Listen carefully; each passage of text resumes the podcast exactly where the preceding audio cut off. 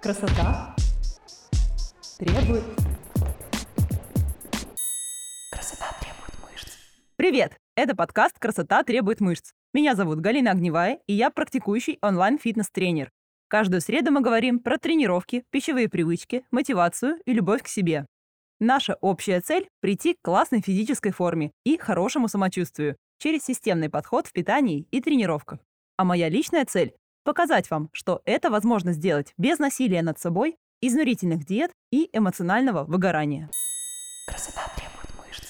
На днях меня пригласили в качестве гостя на один популярный подкаст поговорить про фитнес и привычки.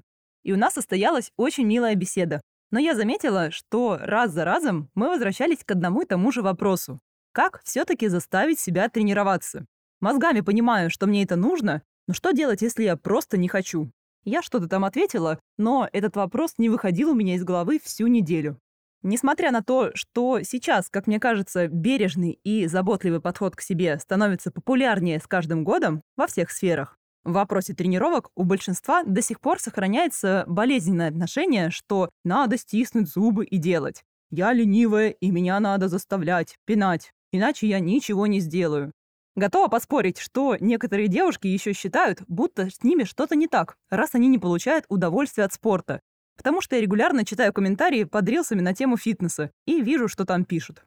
Поэтому я решила, что будет круто сделать самостоятельный выпуск на эту тему. Хочу порассуждать и выразить свою позицию по вопросам. Эффективно ли вообще заставлять себя тренироваться? Где грань между тем, чтобы заставлять себя что-то делать, и не делать вообще ничего? На что нужно обратить внимание, если на тренировке идешь как на каторгу? И как найти активность, которая не бесит, и сохранять внутренний огонь и запал тренироваться регулярно. Расскажу вам, как это работает у меня, как я к этому пришла и чему я регулярно обучаю своих клиентов. Красота требует мышц. Я много в этом подкасте рассуждаю про мотивацию делать что-либо. И уже сделала несколько выпусков про свой взгляд на то, как работает мотивация тренироваться, где ее брать, что делать, когда ее нет, и чтобы лучше понять этот выпуск, я рекомендую вначале ознакомиться с моими предыдущими выпусками на эту тему, чтобы вы лучше понимали, почему я так рассуждаю. На самом деле, в бытовых вопросах людьми на вопрос, как заставить себя заниматься спортом, я отвечаю, не надо заставлять. Спорт — это по любви. Вся прелесть взрослой жизни заключается в том, что нас никто и ничто не может принуждать что-либо делать.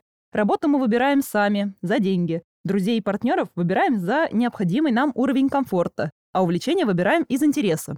Если вы думаете о том, что надо заставлять себя что-то делать, значит, у вас нет какого-то особого желания это делать. И это совершенно нормально. На мой взгляд, к своему «не хочу тренироваться» в большинстве случаев стоит прислушаться.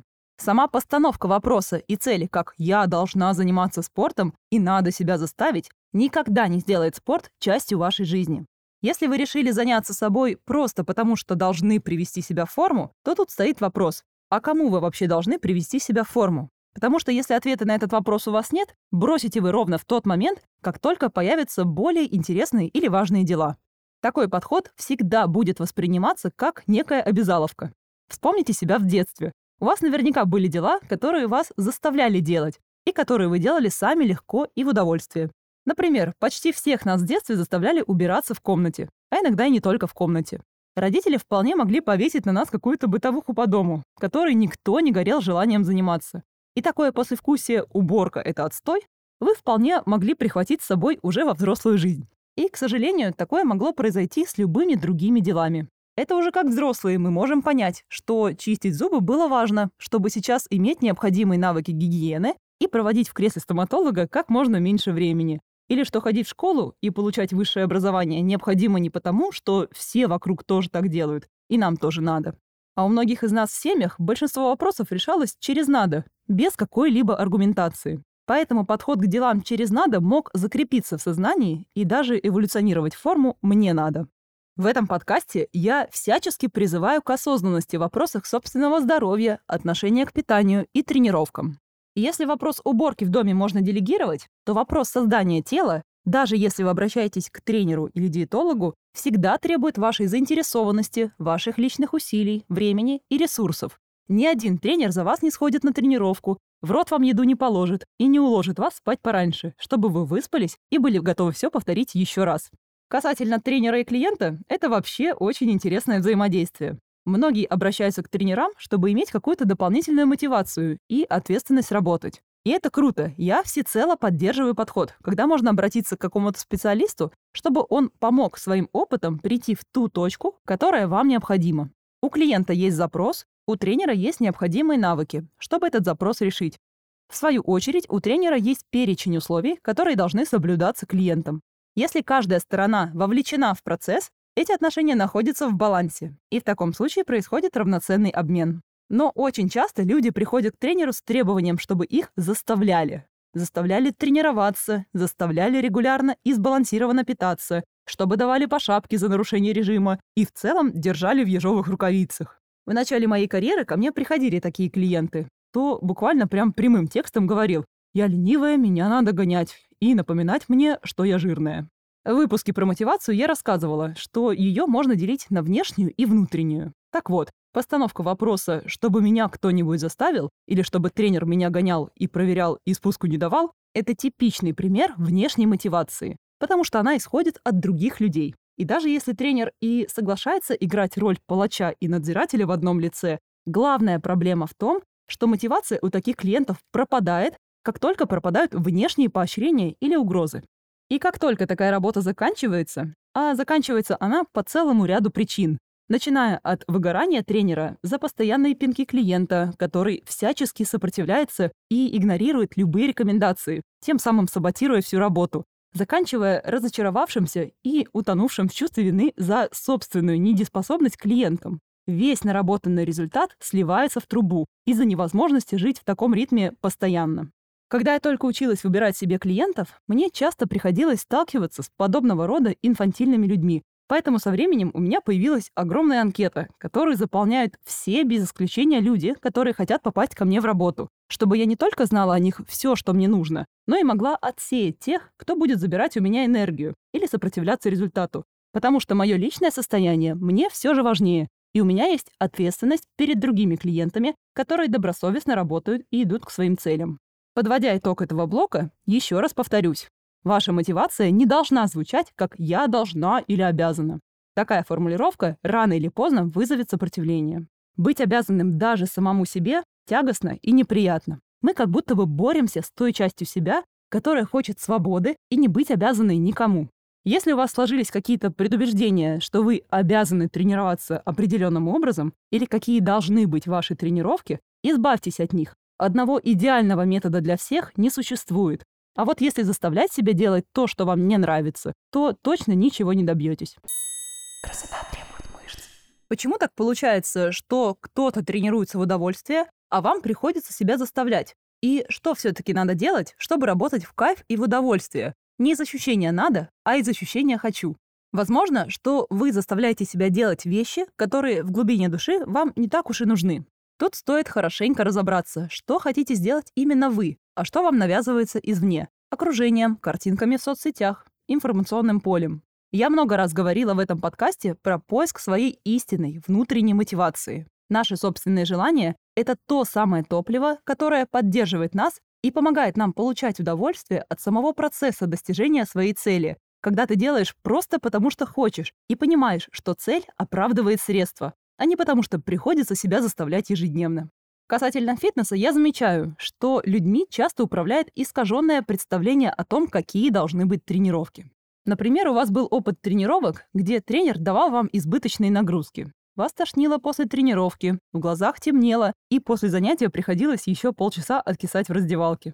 Или же вы из лучших побуждений вписались в какой-нибудь марафон, где на низких калориях вам давали 100 бёрпи в день. Конечно, сейчас я уже такие не встречаю, но еще недавно они были достаточно популярны, потому что такие изнурительные нагрузки на короткой дистанции давали заметный на фото результат. Возможно, вы так и несете в себе установку, что тренировки всегда должны быть на убой. Или не выплюнул легкие, значит тренировка плохая. Или что эффективная тренировка ног — это когда не можешь сесть на унитаз утром. Причин может быть любой. И даже если вы приходите на тренировку, то с таким настроем вы, скорее всего, упахиваетесь, как в последний раз. А потом удивляетесь, что это вам приходится себя заставлять тренироваться? Где мое желание тренировок, про которое все говорят? Причем интересно, что одних избыточные нагрузки могут демотивировать, а кто-то другой в тех же самых условиях будет лежать в луже пота и довольный говорить себе «Было круто, завтра повторим». Все мы разные, и надо найти свое и прислушиваться к себе. Когда ваша нагрузка неадекватна, это может стать как причиной выгорания, так и привести к полной потере желания хоть как-то связываться со спортом. Да и не только спортом. На самом деле, неадекватные нагрузки влияют на наше состояние в обычной жизни. Сонливость в течение дня, малоподвижность, рассеянность внимания. И на голой мотивации это очень трудно преодолевать ежедневно.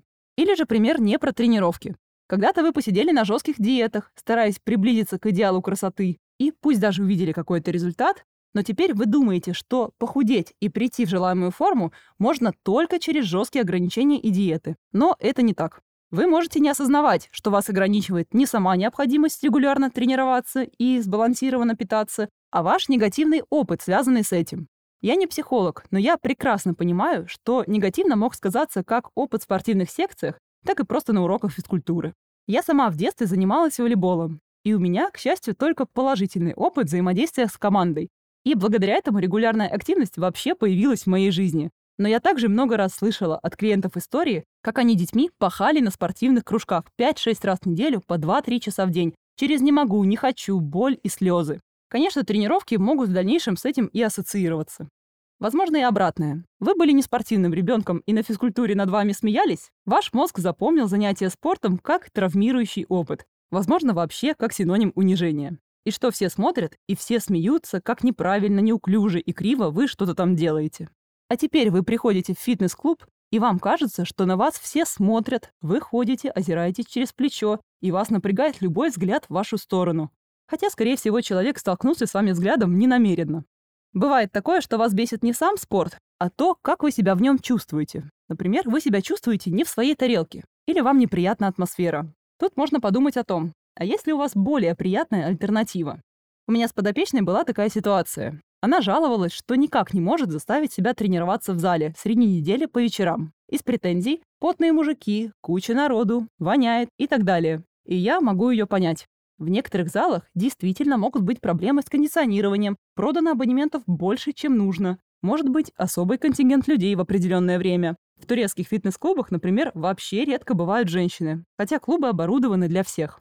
В любом случае, всегда можно найти комфортный выход из ситуации. Можно попробовать ходить в зал в другое время, например, с утра. Можно составить себе программу, где весь необходимый инвентарь вы будете использовать в уютном уголке и где вы будете меньше встречаться с другими посетителями зала. А можно вообще перейти по будням на домашние тренировки. Здесь вопрос в том, а нужно ли это вам и что вы готовы делать ради этого.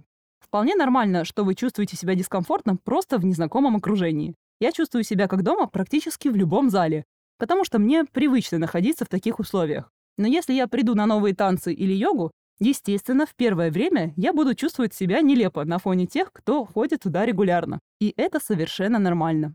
Кстати, кому-то, правда, бывает тяжело втянуться и начать, а кому-то хватает запала новизны на две недели. А потом любовь проходит, и наступает рутина. И тут важно не ждать от себя, что вы прям полюбите тренировки с первого и даже со второго раза, и что они всегда должны проходить у вас на подъеме и на мотивации. В одном из выпусков я уже подкидывала вам мысль о том, что для того, чтобы просто делать, мотивация нужна не всегда. И вам не обязательно иметь мотивацию конкретно в моменте, чтобы сделать что-то, что запланировано. Всегда ли я хочу на тренировку? Нет. И это нормально. Я тоже не робот. И иногда я не хочу идти в зал, но иду. А иногда я не хочу идти в зал и не иду. Я не знаю ни одного человека, кто тренировался бы давно и всегда, вот прям всегда был на подъеме мотивации.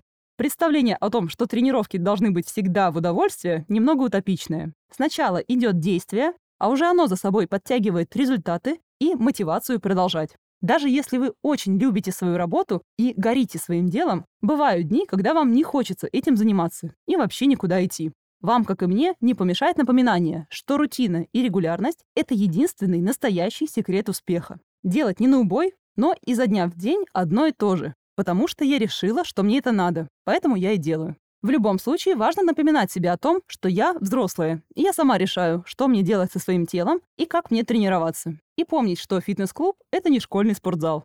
А если вы вдруг стесняетесь прийти в зал, и это единственное, что вас останавливает, переслушайте мой выпуск о том, как перестать стесняться в тренажерном зале. Или выберите себе любой другой способ тренироваться. К счастью, в наши дни выбор, чем заняться, сейчас большой.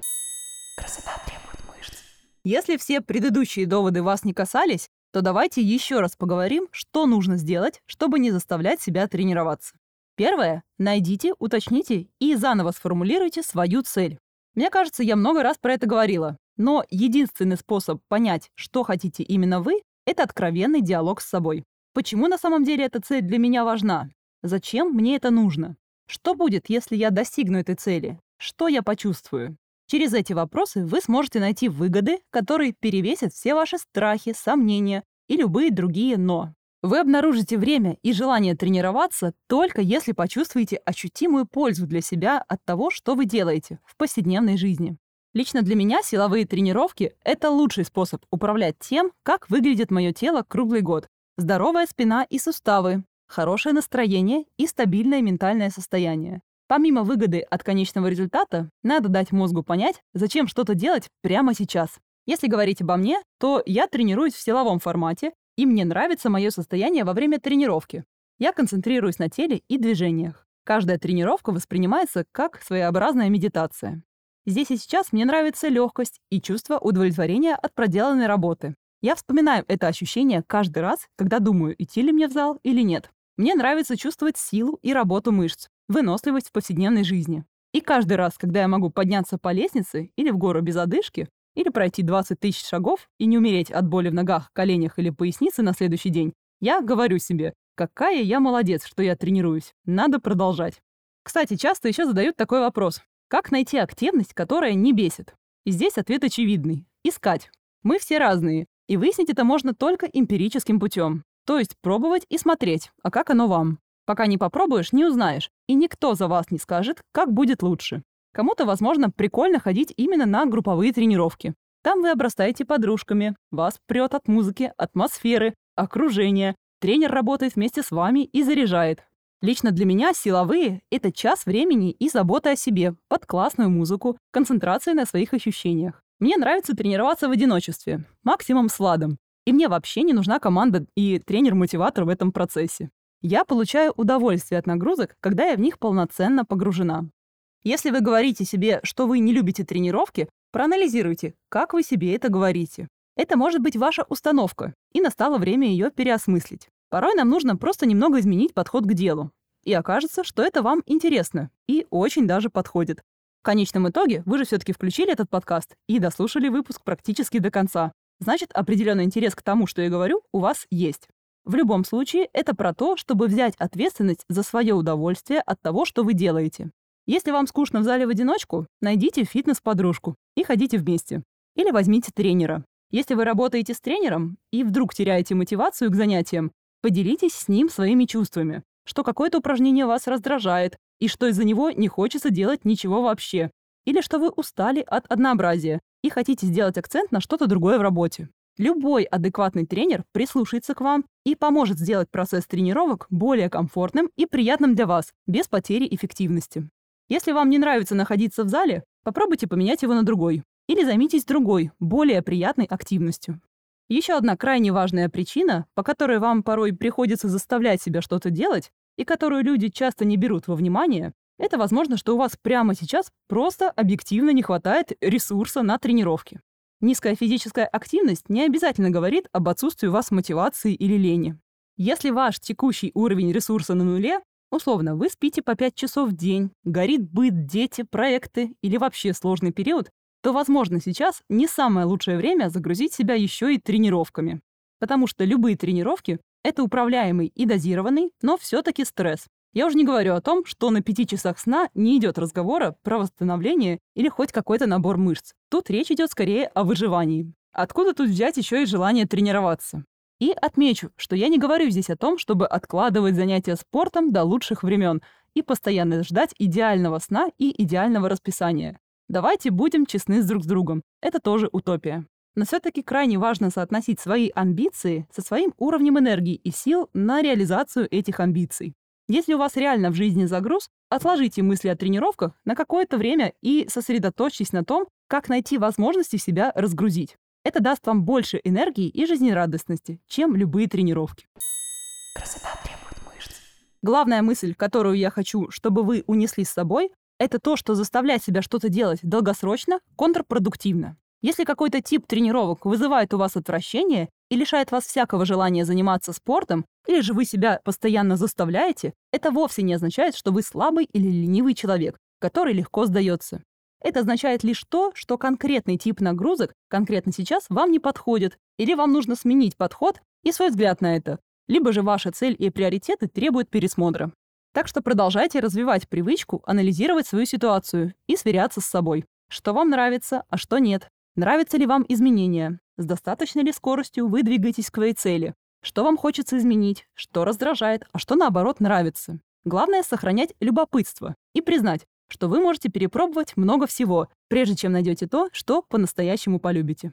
И на этом мы заканчиваем сегодняшний выпуск. Большое спасибо, что дослушали его до конца. Подписывайтесь и оставляйте ваши отзывы. Ваша обратная связь поможет мне сделать выпуски еще интереснее и информативнее. А еще мне очень приятно, когда вы меня репостите и задаете вопросы. Не забывайте про мою страницу в Инстаграме и телеграм-канал «Огневая печет булки». Там вы сможете больше узнать обо мне и моем подходе, а также задать вопрос и получить ответ. А самые частые вопросы мы будем разбирать в эфире подкаста. Все ссылки в описании к выпуску. Услышимся с вами в следующем выпуске уже через неделю. И помните, что красивое тело требует не жертв, а любви к себе и немножечко дисциплины. Пока. Красота требует